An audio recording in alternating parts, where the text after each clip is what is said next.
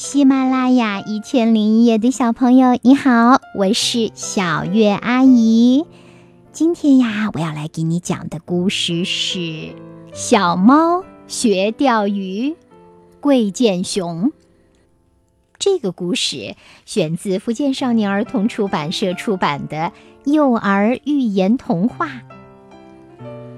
一天早上，小猫央求妈妈带它去小河边学钓鱼。妈妈说：“ 你想学钓鱼，妈妈很高兴。可是呀，禁渔期今晚二十四点才结束，我们再等一天好吗？”还是今天去嘛。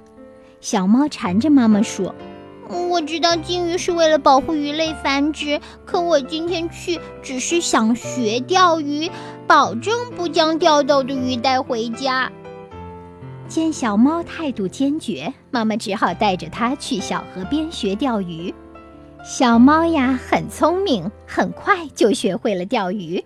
不久，小猫钓到了一条大鱼，它很高兴，连忙打来一桶水，一边将钓到的鱼装进水桶，一边高兴地说：“我们今天又有鱼吃啦！”妈妈严肃地问小猫。你来之前是如何跟我说的？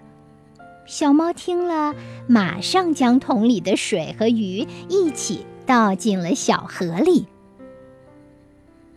说到做到，我们要为它竖起大拇指，对不对？好啦，这个故事讲完了。如果你喜欢的话呢，可以把它多听几遍，然后讲给你的小伙伴听哦。祝你有个好梦。